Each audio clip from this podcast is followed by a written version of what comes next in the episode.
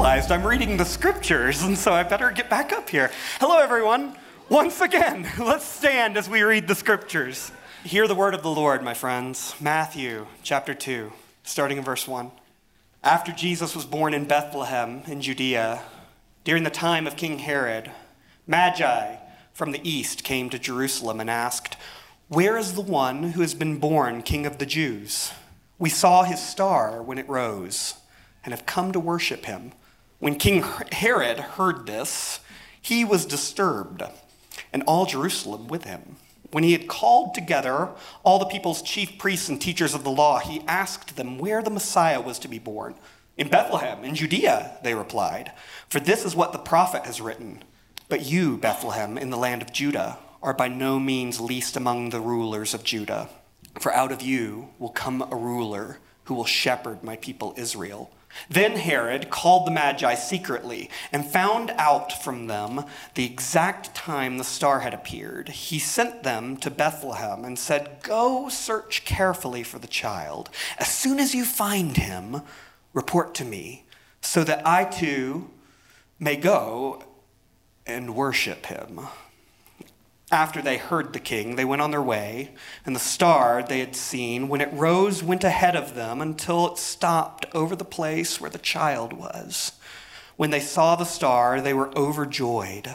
On coming to the house, they saw the child with his mother Mary, and they bowed down and worshipped him.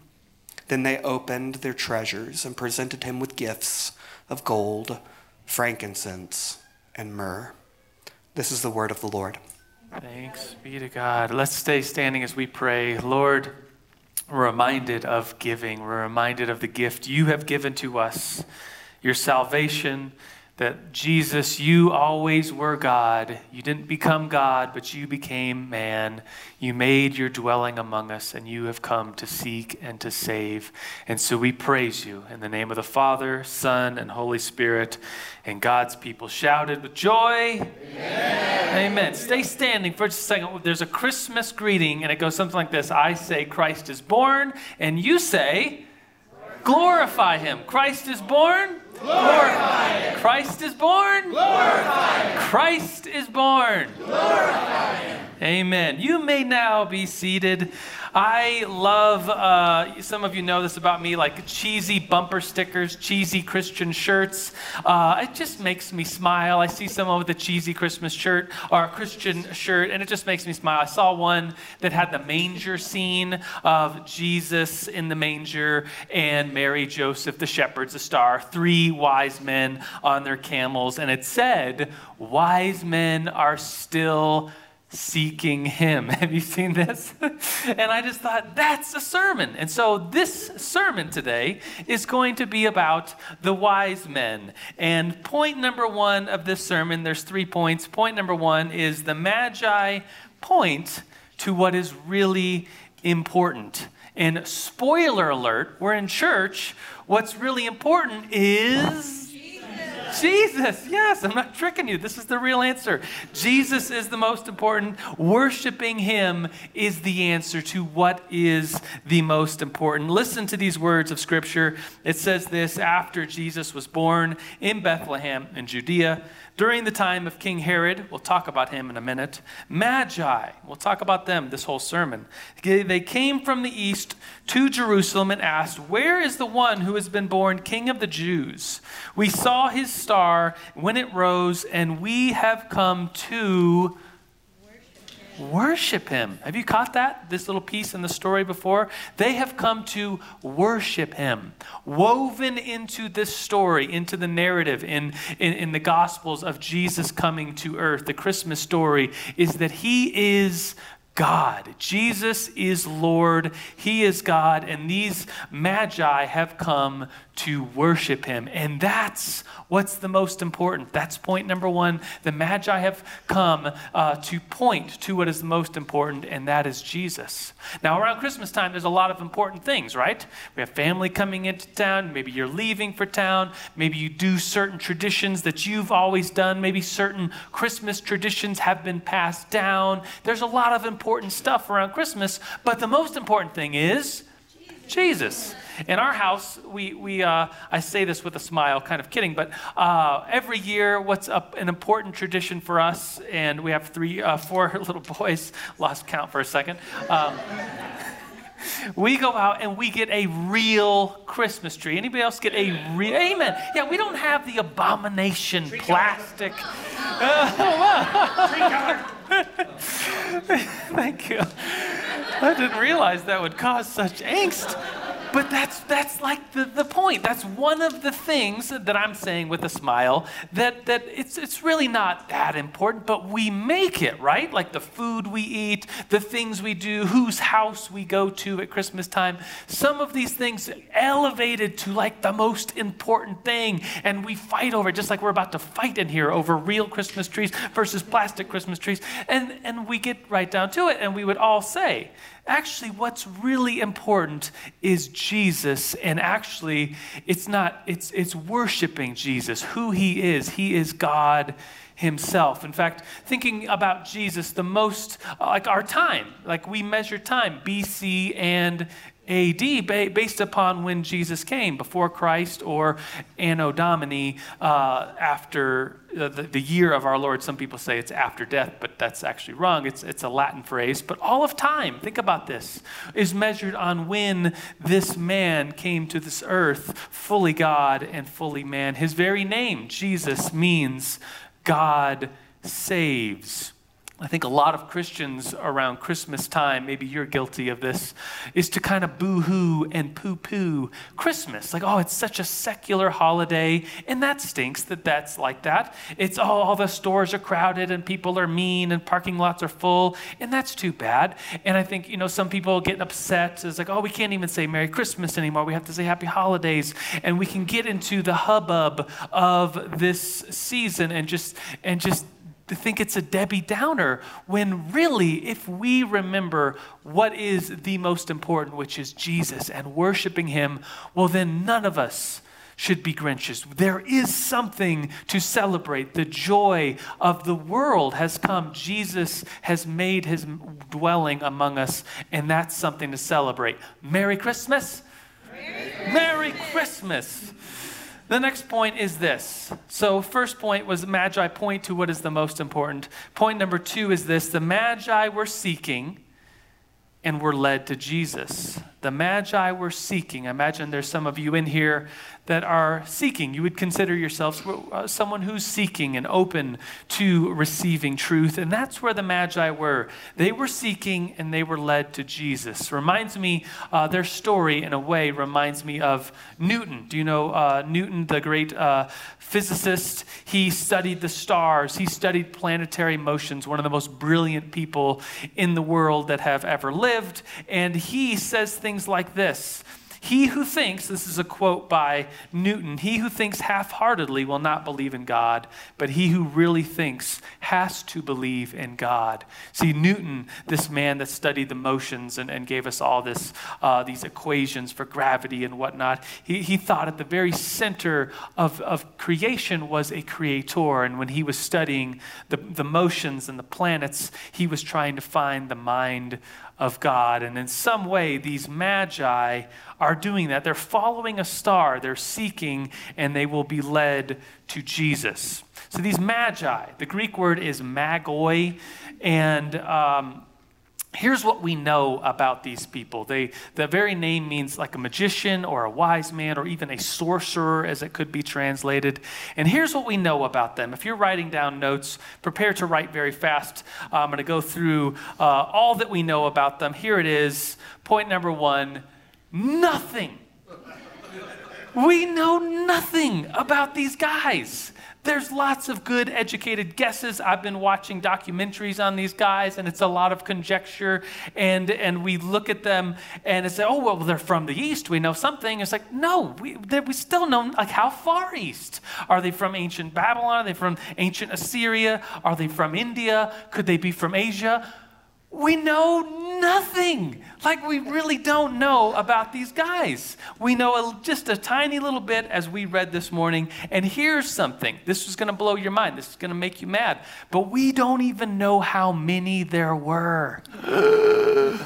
In the picture, on the T-shirt, there's always how many? Three. Three. Three. Everybody knows this. But do we know this? We actually don't know. In fact, a lot of educated guesses would say there was probably more than three. There was probably an entourage. That's how people traveled back then. There was probably a bunch of them that came. But we know nothing we, we, about these guys. We don't know anything about them, and we always have this picture in our minds because it's on every pic picture, uh, uh, card, Christmas card you get. There's the manger scene, there's the stables, there's the animals, there's the star, there's the shepherds, and there's, of course, the three Magi right there with baby Jesus in the manger, and that's just not the case. If you read the story, it's, it's much later. It's the Greek word used for Jesus isn't a baby Jesus, it's like toddler Jesus when, when the Magi visit him. So we don't know much about these guys, but here's some interesting things I've found in my journey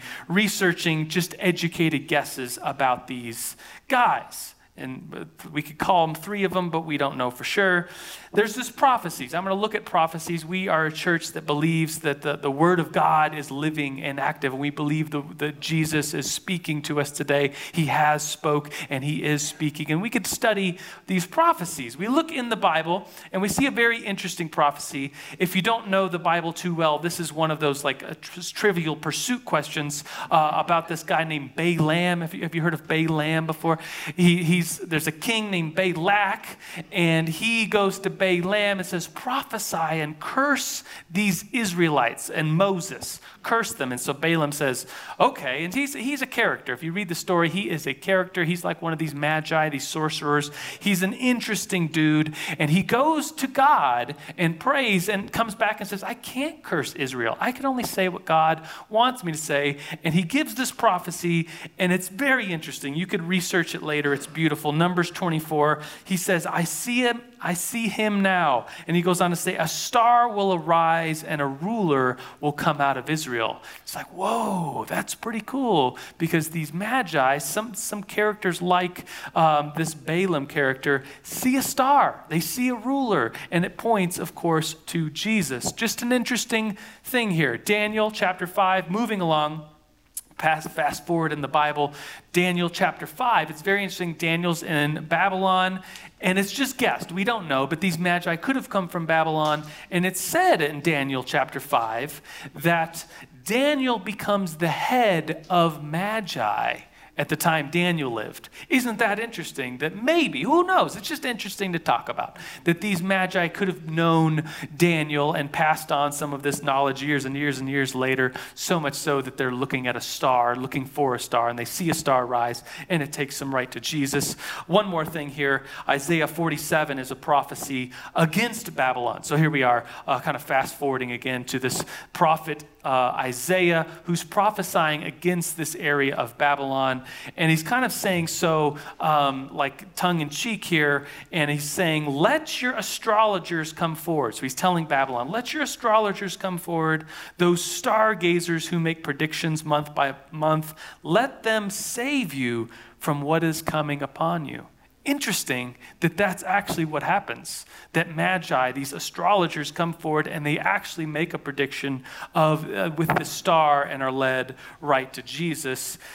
Brett said it this way, that he's, he's been um, talking, he read the scripture for us, I met with him this week, and he said, He said it this way, God graciously meets us in our seeking. Thinking about these magi, they're really, they're, they're, they're studying the stars, they're seeking.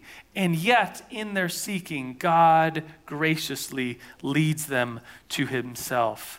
So it says this, it says that the Magi see his star, they end up coming to Jerusalem, they end up talking to Herod. It says this, verse nine, after they had heard the king, they went on their way, because they, they had met and decided that the, the one to come would be born in Bethlehem, and the star they had seen when it rose went ahead of them until it stopped over the place the child was, and when they saw the star, they were overjoyed.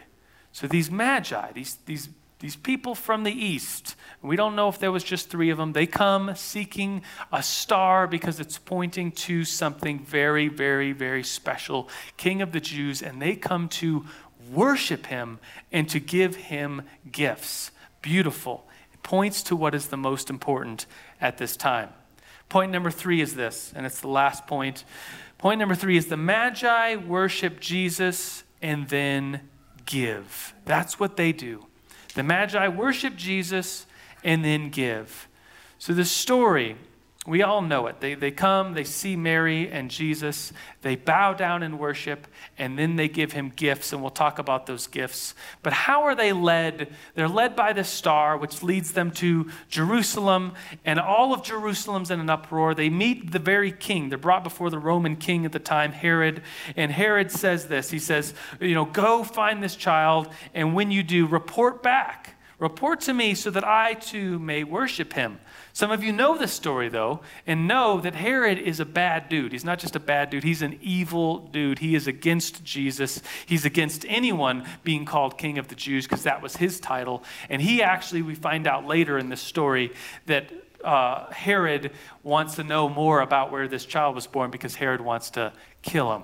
And so he's not a, a good dude. He says he wants to worship him. And I think the implication here is that we, we can say one thing and really mean another when it comes to Jesus. We can say Merry Christmas and, and do the Christmas thing and read the Christmas story, but really I'm going to ask us at the end of the sermon, like, where are you at in this story? Do, is that really where you are in, in wanting to worship Jesus, or is that just something that is said and is something to say that's very nice at this season and this time? And it says this, that all of Jerusalem is upset, and Herod is upset too, and I think it, it's like this saying that it, like if mama ain't happy, nobody happy. Maybe it's the similar thing. Herod ain't happy. Nobody happy. Herod is a bad dude. If you look at this dude in history, he uh, comes to the throne because his father uh, did some favors and helped out Rome, and then he becomes this Roman king all uh, over Jerusalem and uh, Judea. And Herod actually kills two of his eldest sons because they were threatening his throne. He act- actually ends up killing his wife, and it's uh, saying at that time, is it safer to be Herod's pig than his family member? Because he was a bad dude. He would kill people on his deathbed. To give you a picture of this Herod, he had, uh, so he's really sick. He knows he's going to die. He has imprisoned all these popular, wonderful people in Judea so that when he dies, the day he dies, Herod would then have all of these people executed. So there would be great mourning in the land when Herod died. It's just, it's just a horrible guy. He's the same guy that goes after Jesus and kills all of the young boys in the area because he wanted to get rid of this Jesus. And then his parents, of course, will take him and flee to Egypt. We know bits and pieces of this story.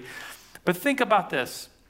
Think about Herod. He rejects the gospel and hates Jesus. And we, I think there's people, unfortunately, in this world today that reject the gospel and hate Jesus. There's people that really don't like Christians. There's people like Herod that forever, re- whatever reason, I don't know what comes first, the hating of Jesus or the rejecting of the gospel, but this is a very real response in this season to Jesus and what he did and what we believe about him, and our worship to him sometimes infuriates the world around us. Listen to this. Verse four says, Um, continuing with the story, when he had called together, so he's talking about Herod, Herod calls together all the people's chief priests and the teachers of the law. He asked them where the Messiah is to be born. And what do they say? Well, they, they just know. They know offhand. They say Bethlehem, and they quote this scripture. And then what's very interesting is that the wise men, the Magi, go on their way. They end up bowing down before Jesus. They end up uh, giving Jesus the gifts. And where are all these chief priests? Where are all these smart people and the teachers of the law that knew where Jesus was going to be born? Where are they at in this story? Seems like they stay home, which is very interesting. This implication for us is that, that we, as myself, I'm pointing at myself, that we could know the answers. We can be the church people who, oh yeah, we know all this stuff, but when it comes time to go worship Jesus and to give and to give li- our life to him, like, are we really there? Are we amongst those that go to seek Jesus? That's the implication. And just imagine this conversation. The wise men show up. They see Mary, a little toddler Jesus. Imagine that wonderful conversation. They bow down, it says. Before they give the gifts, they bow down and they worship this little boy. Imagine that sight of, of uh, I, I picture, you could picture three, I picture an entourage, whatever you picture. We don't really know. The Magi come, it had to have been quite a show because of the gifts they give, and they've come so far, and they see a mom and a little toddler, and they bow down and worship. What a wonderful thing. And then they bring these three gifts that are significant. They bring, do you know, gold, frankincense, and myrrh, or as little kids say, gold, Frankensteins, and Smurfs. And what, we all know what gold is, right? Gold is worth a lot. It's a valuable, it's a precious metal. It's a gift for a king. It's, it's, if these gifts point to anything, the gold would point to Jesus is king. He is king. And the frankincense, uh, you probably don't know what that is, or myrrh, you probably don't know what that is. Uh, it's just things we say around Christmas time. We all assume that everyone knows what they are. No one knows what they are. So I'll tell you, they are both a tree sap. It's like a spice. Both of them come from different trees, and it's dried sap that can be turned into an oil or or an incense and burn, so now you know. So frankincense comes from the frankincense tree, I guess. I don't know the scientific name. And it's a sap, and it's used. If you look in the Old Testament, it's used again and again and again and again and again and again whenever it's talked about incense in the temple, or oil is, is mingled with uh, the frankincense and then used to anoint priests when new priests would come of age to become priests. It's it. points to, if these gifts point to anything, gold points to that Jesus is king. The frankincense points to Jesus as being a priest and a high priest forever. And then the myrrh, that's the interesting one. That's the one that doesn't belong out of these three gifts. Have you ever gotten a weird Christmas present uh, from someone? Yeah, we got some weird stuff. And you, you, the key is you you open it and then you say the name of the gift. That's, if you ever give a gift and someone's like, oh, a pack of underwear. Thanks, I needed that. This is weird. That's, that's a little clue that this was a weird gift. Imagine, this is how weird the, the myrrh gift is. Imagine you open a gift and it's like an urn. And you're like, this is weird. Is this an urn for ashes? And and the person's like, yeah, it's it's for when you die, man. You could put your ashes in it. And you're like, okay, thanks. I, I, I don't know what to give you. Wow. This is grand. Thanks for this.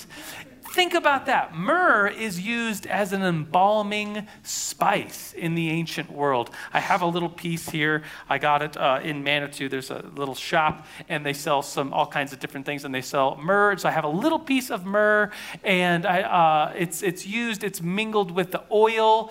It's used as a spiced and crushed and broken down, and used as an embalming spice. So imagine Jesus, uh, little uh, little Jesus and Mary getting these gifts. Uh, Joseph uh, was probably there. They get the gold, wow. They get the frankincense, wow. The, the smell of the temple and worship and priests. And then myrrh? Like, this would be the gift that is a little unusual. But isn't it part of the story? Isn't it part of the grand narrative of Jesus coming to earth? And we immediately, there's these clues in the text of Scripture, even at his birth, even surrounding him as a young child, that it will be his death that saves us. Here's a foreshadowing of his death. When Jesus is on the cross and dying, he's given uh, wine mingled with myrrh. Have you ever thought? There's like, here's this, this clue, this foreshadowing of his death. Think about the, the mountain in Jerusalem. Never been there, would love to go, but it's near the mountain of Moriah. Moriah is the same uh, root word as myrrh. So it's like the hill of myrrh, where the trees that produce the myrrh grew. And on this hill in the ancient days, this is where Abraham went to sacrifice his son, Isaac. Isn't that interesting that God stops it there and it says this was just a test, but isn't it interesting that in Jerusalem near this hill where I, uh, Abraham went to sacrifice Isaac, God himself will be the one sacrificing his son, fully God, fully man, Jesus, put to death on a hill near Moriah. This foreshadowing gift is something that, that reminds us that how salvation and the gift of God works is that no one is saved. We as a church, we would say, you know, no one is actually saved by attending church. No one is saved by knowing the stories Jesus told or knowing about Jesus. No one is saved by being a good person. No one is saved even by knowing about the life of Jesus. We are actually saved by his death, his atoning death on the cross. And isn't it interesting that even as a little child, there's this gift foreshadowing that he will be the ultimate gift for humanity. Think about this, um, the gift cards. You'll probably get some gift cards on Christmas. You'll probably give a couple gift cards at Christmas. I was looking at uh, stats on gift cards and just sat in awe that every year there's billions of dollars bought in gift cards, and so much money is not used. We have uh, had I did have one stat that since two thousand five, uh, according to this projection, forty-five billion dollars of gift cards have not been spent. Wowzer. Think about that. Think about this gift in a, in a spiritual way. Jesus is the great gift to this world. God himself, fully God, fully human, a gift to us. And how many of us leave that gift somewhere and forget about it and do, do not fully accept it? Think about yourself in the story. That's the question as I conclude this sermon. Is like, where are you at in this story? In the story of God, there's the Herod who says he wants to go worship. He says the right thing, but really his entire intent and his heart is pretty evil towards the things of God. There's the people that um, know the answers, the, the chief priests, the smart people of the day that knew Jesus would be born, the Messiah, the Christ would be born in, in Bethlehem. And yet it doesn't seem like they went and joined these wise men on their journey to go worship him. Think about where you stand in this story. The wise men come, and before they give anything, before they give of their time, their talent, their treasures to this child Jesus, they immediately bow down and worship him. That's the response that we should have at Christmas, and that is what is most important, to worship the living God. Would you stand with me? Would you bow your head?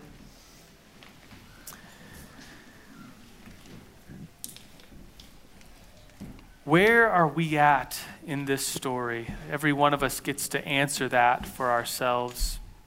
The heavens give glory to God. The Lord is revealed by a star. And I'll read this. It says, on coming to the house, we know the story now. The, the Magi are following the star. It it's kind of stands still over where the, the child Jesus is.